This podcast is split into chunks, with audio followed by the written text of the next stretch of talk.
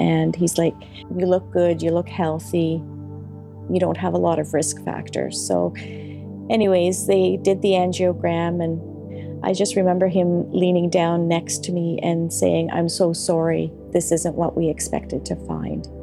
I would also say for women to think about themselves. Often we're sick and we think, oh, you know, I was thinking, oh, what will my kids have for dinner?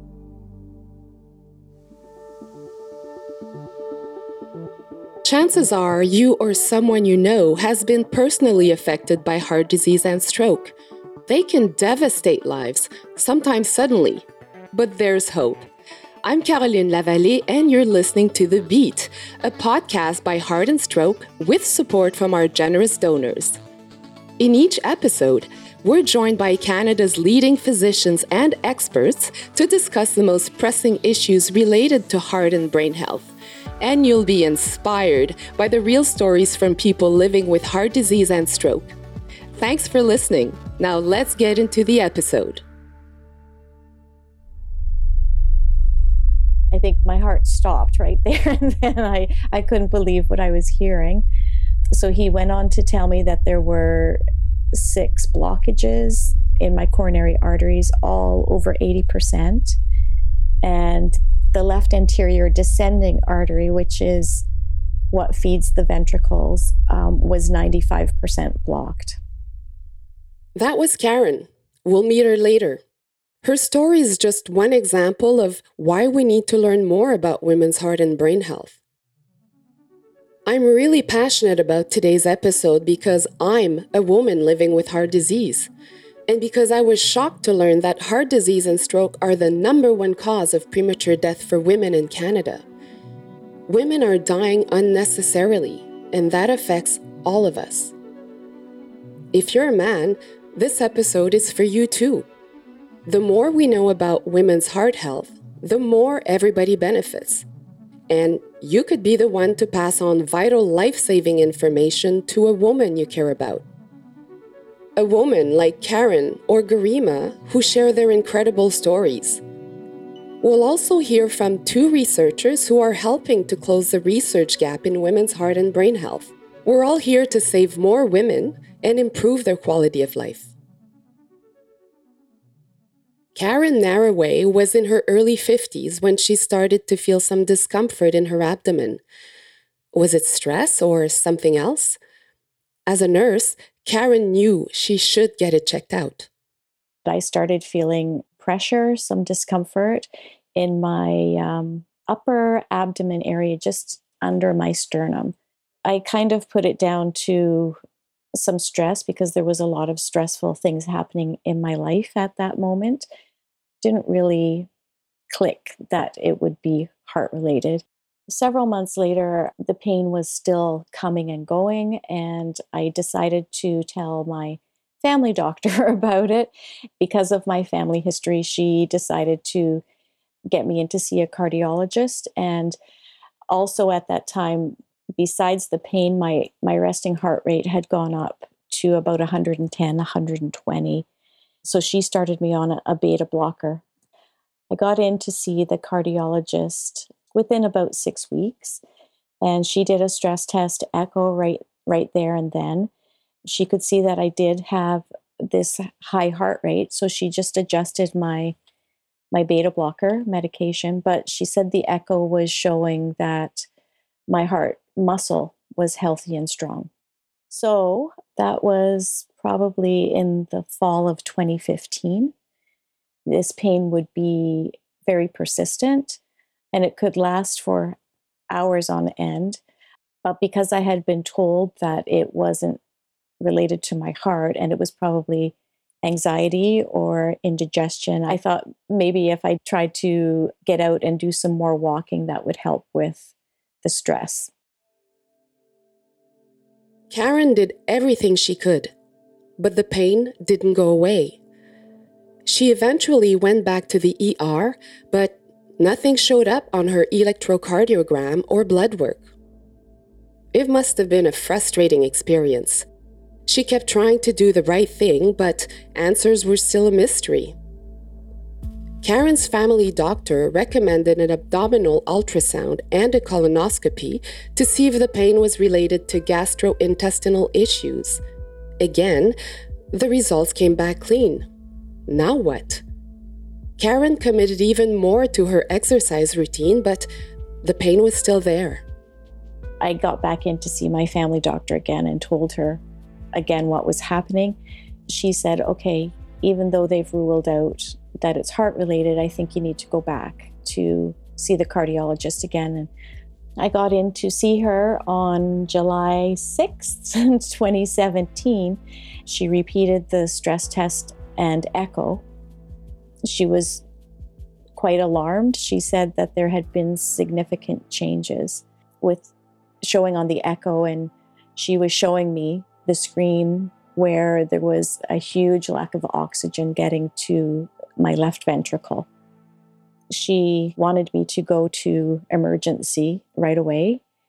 So I did go, and uh, they did an angiogram the very next day.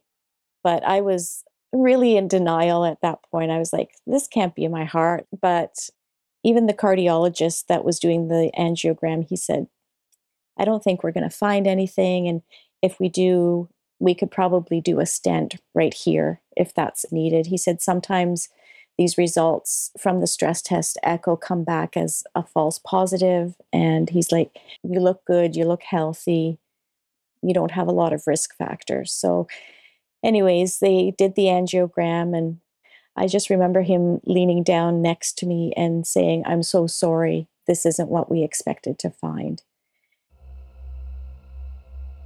i think my heart stopped right there and then i i couldn't believe what i was hearing so he went on to tell me that there were six blockages in my coronary arteries, all over 80%.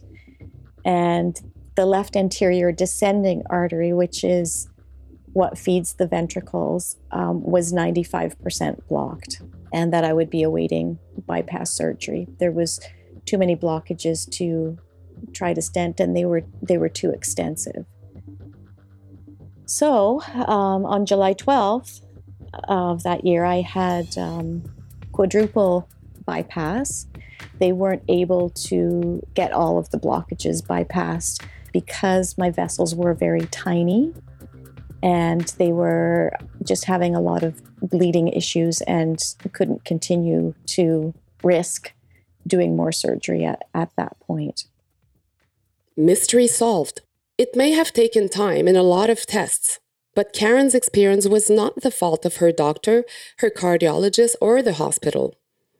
We know that healthcare providers need better tests and tools to diagnose women. That's why women's heart and brain health is such an urgent matter. For Karen, finally having answers brought on a storm of emotions, and she couldn't help wondering what if the diagnosis had come sooner? I wanted to stay strong and uh, brave for for my kids. I wanted to not let them know how much I was actually struggling and how awful I felt. I felt extreme relief surviving the surgery because I was so afraid that going into the surgery would be the last time that I would see see my kids it's an awful surgery to have. it, you know, I, I went in feeling pretty okay to the surgery and came out feeling like uh, I'd hit a brick wall or something. It was it was quite devastating. I felt extremely vulnerable in the ICU. I had a lot of fear. There was guilt that I had let my kids down to some degree that I was supposed to be their mom. They're not supposed to be looking after me or worried about me. There was grief that I had lost the life that that I'd had before, fear of what was lying ahead. And then it was all mixed in with like this deep uh, love for my kids and such gratitude for all the people that were helping us out at that point. And you know gratitude for our health system and that I was able to have this surgery and and survive you know? So it was a whole whole mix. And on top of it all, just absolute extreme anxiety.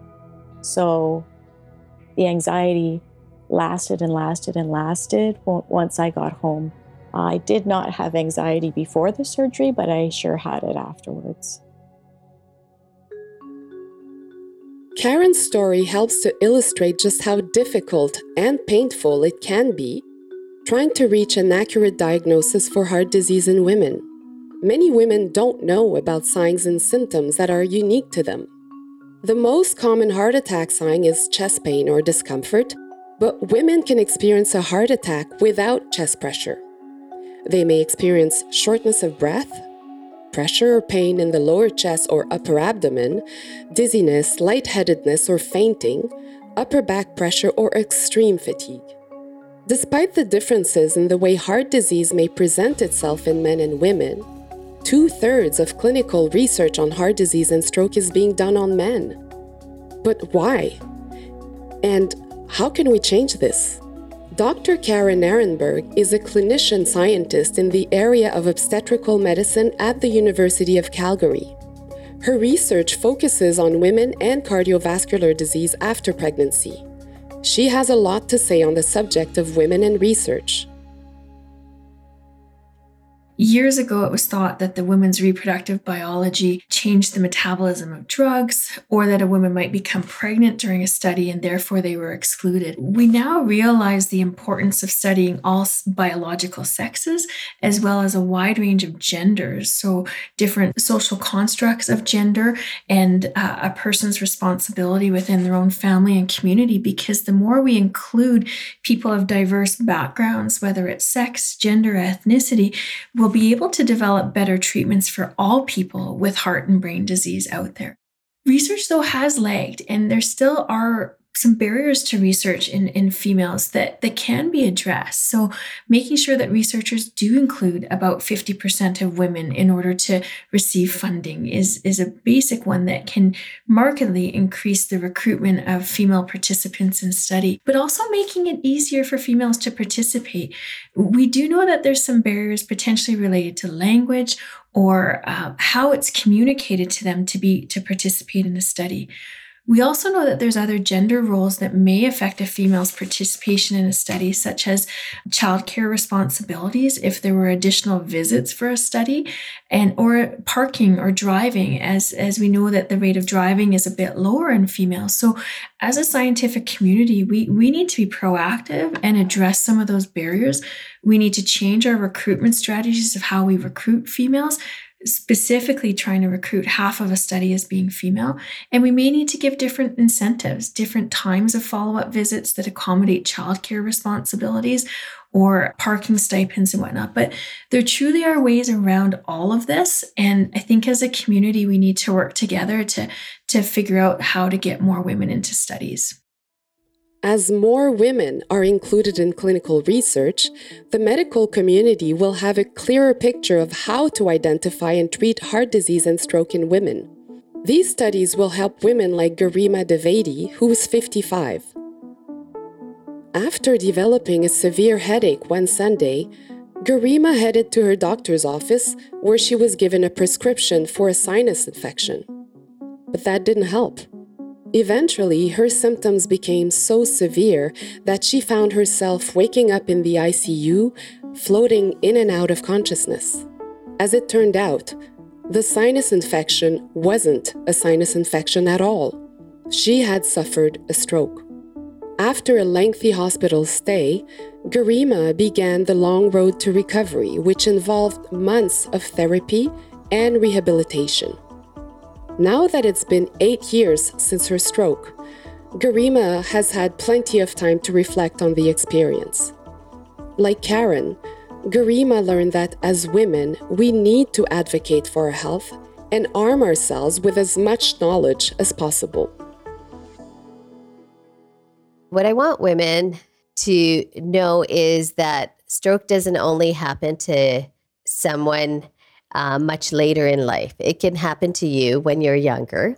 That if you know your body best, if there's something that's not feeling right, go back, talk to your doctor. Don't always accept the diagnosis. So in my case, it was, um, you know, initially it was a sinus infection, but I knew with the antibiotic, it was just getting worse. It wasn't getting better. To go back and to say, hey, this isn't working, and to challenge. I would also say for women to think about themselves. Often we're sick and we think, oh, you know, I was thinking, oh, what will my kids have for dinner? But think about yourself as well. Uh, you know, we get sort of caught up in the day to day. And sometimes we need to take a step back and look at the bigger picture. Hearing Karen and Garima share their stories brought me back to my own experience with heart disease. At the age of 36, I was diagnosed with a condition called supraventricular tachycardia, which made my heart race out of control at times. Thankfully, it was corrected with surgery within a few months. While my experience was different from Karen's and Garima's, for all of us, cardiovascular disease came as a surprise. I want to stress that healthcare providers, like doctors and specialists, are not to blame. They simply don't have the tools to fully investigate all the ways heart disease and stroke can impact women. But researchers are learning more.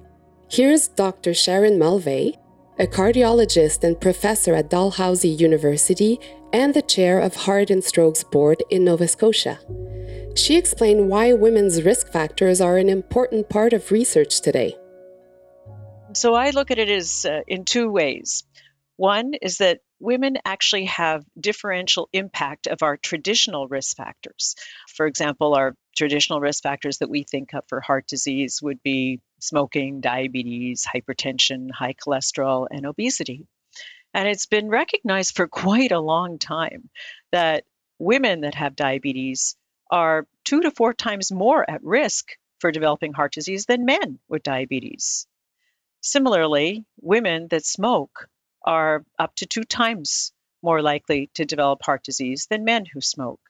Stroke is a significantly uh, more impactful disease process in women and does relate to more likelihood of having hypertension as they age. And particularly because as they age, they also tend to be less well treated for their hypertension than men do. There's more of the metabolic consequences of poor diet, sedentary lifestyles and obesity related complications, uh, which lead to poor metabolism, metabolic changes, metabolic syndrome, which then increases risk in women. So those are just the traditional ones. But then on top of that, of course, women have sex unique risk factors that men don't have. And this is occurs across a woman's lifespan. Uh, since we uh, physiologically experience different uh, hormonal impacts and hormonal physiologies, as well as the consequences of those uh, different physiologic states, i.e., pregnancy would be one of the most unique ones for women. Dr. Nerenberg is well versed in the complications that can arise during pregnancy. She explains all the ways that pregnancy can increase a woman's risk of heart disease and stroke. So, there are a whole range of pregnancy complications that do affect the heart during pregnancy. One of them might be a condition called SCAD, where there can be a tear in the uh, blood vessels to the heart. Similarly, stroke is a lot more common during pregnancy, particularly around the time of labor and delivery in that first three months after delivery, where women are more predisposed to developing blood clots in their brain, or what we call cerebral vein thromboses, as well as other types of stroke too. So, certainly, pregnancy is a very high risk period. We also know that the early postpartum period, up to three months, is quite a high risk time for both strokes and, and heart conditions. And my real interest is following women further out after the pregnancy. We now know that there's a wide range of conditions that occur in pregnancy that do increase a person's risk of future heart and brain diseases. These conditions are pretty common, occurring about one in five of every pregnancy in Canada, and they include a range of conditions from high blood pressure disorders of pregnancy. We often use the word preeclampsia, it previously was known as toxemia Gestational diabetes is on that list, as is preterm birth. And there's a really large growing list of other conditions that send a signal that this woman or person may be at an increased risk of a broad range of heart and brain diseases down the road. While pregnancy can increase risk, Dr. Nerenberg points out that it's only one piece of the puzzle. In truth, there are multiple factors at play. It's really important to emphasize the whole life course of a female because we do know that there are certain biological periods that start to introduce cardiovascular risk. And if we think all the way back to even in utero, when developing in, in the uterus, there are some risk factors there. But we do know that in early teenage years or adolescence, that polycystic ovarian syndrome, obesity can uh, contribute to a woman's lifetime cardiovascular risk. We also know that certain medications over a female's reproductive journey can increase their risk of heart disease. So, birth control pills have been a little bit controversial, but certainly do increase blood pressure.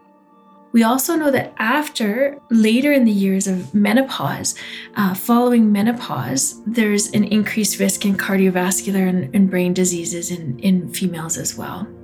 So, certainly, uh, components of biological or the reproductive hormones may contribute. But again, we need to be thinking when we see women about their whole reproductive health from their teenage years all the way to menopause and identifying what might have placed them at a higher risk so that we can better individualize care for each woman. What does it take to beat heart disease and stroke in women? The answer includes more research, better diagnostic tools and treatments, and more awareness, both among healthcare providers and among women themselves. Dr. Mulvagh points out that there's a greater urgency to address the need of Indigenous women and women of color.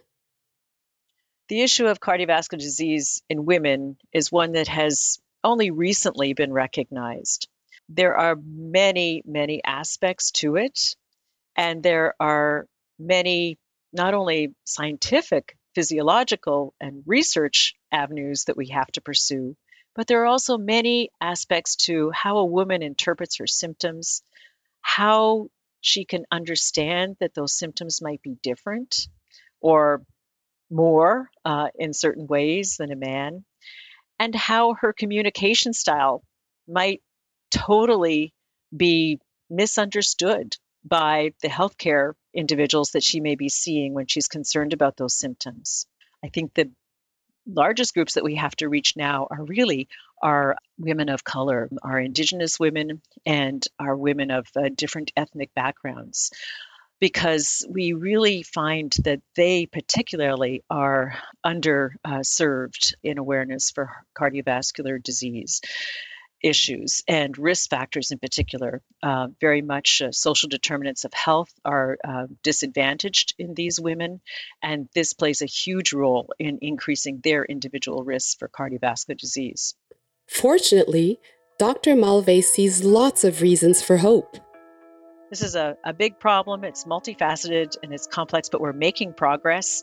And it's because of the people that are involved across the board particularly our patient partners and, and the courage of our women with heart disease and, and stroke that have spoken out and shared their stories.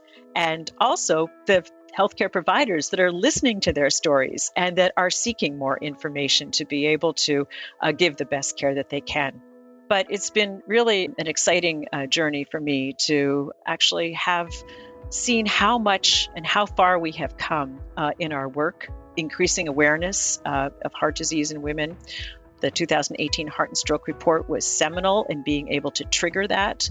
And then the uh, work again with the Canadian Women's Heart Health Alliance has, has taken that forward from the standpoint of uh, advocacy, education and training, knowledge translation and mobilization, and health systems and policy. We're now on a new horizon of being able to really move the needle forward. But I think one of the most important things that Heart and Stroke is going to be able to focus with all of their wonderful infrastructure is increasing the research work in cardiovascular disease in women in particular. And that is going to make a huge, promising difference for uh, cardiovascular outcomes in Canadian women.